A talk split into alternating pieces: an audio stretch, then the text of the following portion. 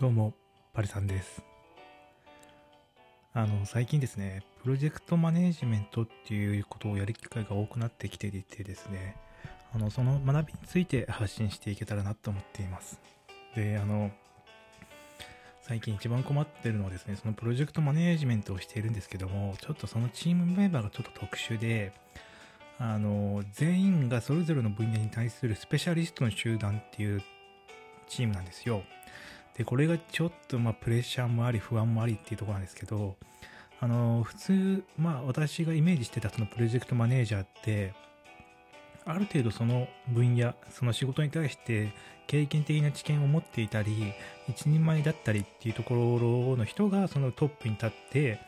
その、そのリスクとか、どこに課題があるかとか、どういうふうな、あの、なんだろう、スケジュール感に進んでいくかっていうのを理解した中で、そのチームメンバーに仕事を振っていくみたいなところがあるなっていうふうに思ってたんですけど、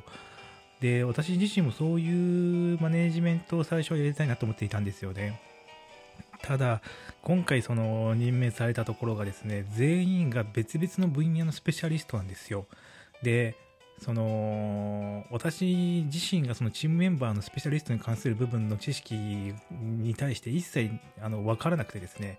そこにどういう課題があって、どういうリスクがあって、どういうふうに進めていくべきなのかが全く見えてないんですよ。で、その中でこのマネジメントしていく、マネジメントしていくってすごく今難しいなと思って、すごい焦りとまあ冷や汗をかきながらやってるわけですね。で、これ上に立つ側は今大変だなってすごく思っちゃい、思ってですね、今までその私の上に立った人たちが全然何も分かってないなと思ってて、どうやってマネジメントするんだろうと思ってたことにですね、今まさに自分が直面していて、なるほど、これは難しいんだなっていうところを今すごく実感しています。で、ね、そう。だから、その分野に関しては一切わからないんで、あのね、素人っぽい意見とかになっちゃうわけですよ。で、そうなるとなんかこいつ技術分かってねえから大したことになって舐められてしまったりするわけなんですけど、本当はですよ、あの、その技術に対して詳しい部分っていうところと、プロジェクトマネジメントができるスキルっていうのは別々のはずなんで、そういったところで起きないはずなんですね。そういったところで変なカーリだったり、その、アンリスペクトみたいなことが起きないはずなんですけど、まあ、あの私の会社だとよく私自身はそういうふうにアンリスペクトするみたいなことがよくあったので、多分、プロジェクトマネジメントを知らないまま、経験則的にそういうことをやってると、そういったちょっと技術寄りな発言だったりとかをしになんか偏っていて、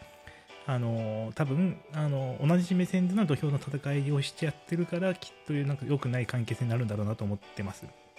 で、プロジェクトマネジメントって、あのね、すごくあの学ぶば身につくしあの技術なんで、これ今一生懸命技術として身につけようとして今勉強をめちゃくちゃしてます。で、あのね、日本企業っていうか、まあ、日本企業ってちょっと、まあ、大げさですけど、私の企業の、あの、良くないとこはね、みんな経験則的にプロジェクトマネジメントをしているんですよ。まあ、そこまでずれてないし、あの、そこまで変なこともやってないけど、じゃあそれが正しいやり方なのかっていうと、誰もその回を持ってないし、それに対して取り組んでる様子も見られないっていうね。まあ、あの、一部多分その部長塾とかあると思うんで、研修とかで受けてはいると思うんですけど、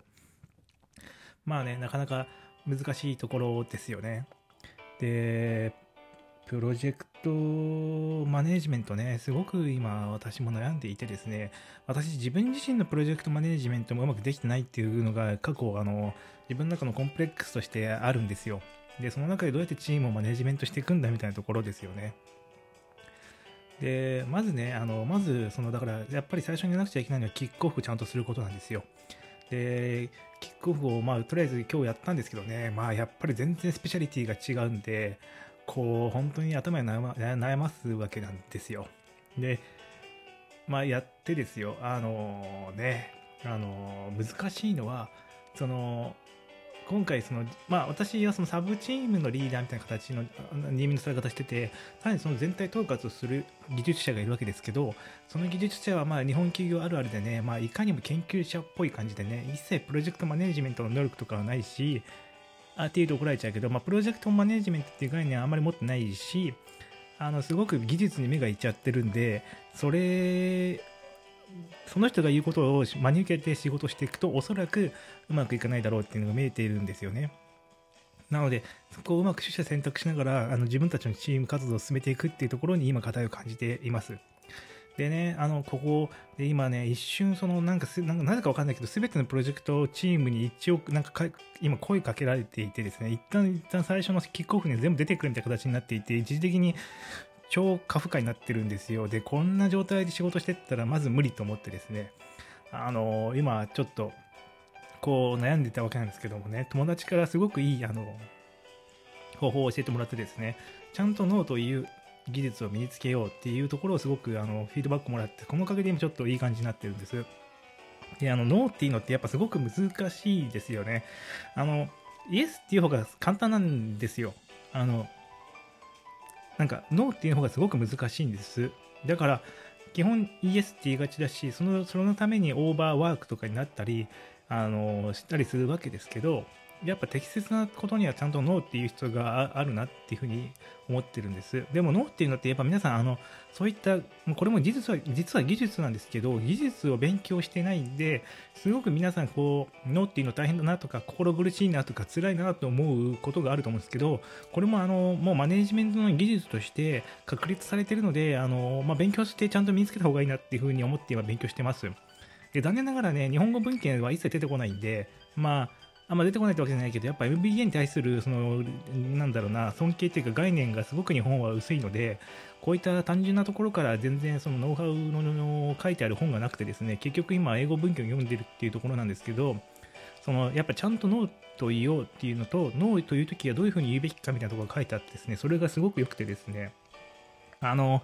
やっぱ主語とか、あの、をちゃんと気をつけるのが大切っていうのがあってですね、あの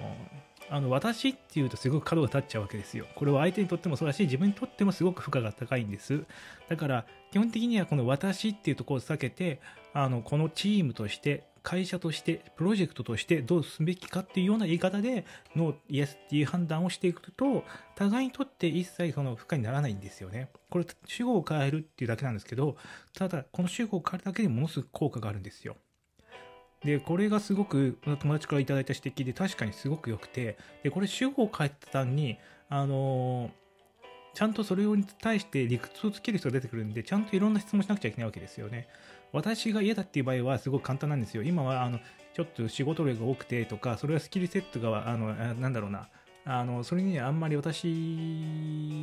の、なんだろう、こう、時間を避けないとか、まあなんかいろんな言い訳をしてなんかこうモヤモヤっとしたなんかこう取り方になっちゃうんですけどプロジェクトしてっていう場合には全然違ったこう視点になりますよね。あのそもそもこのプロジェクトで達成すべきところは何か注力するべきところは何かみたいなところで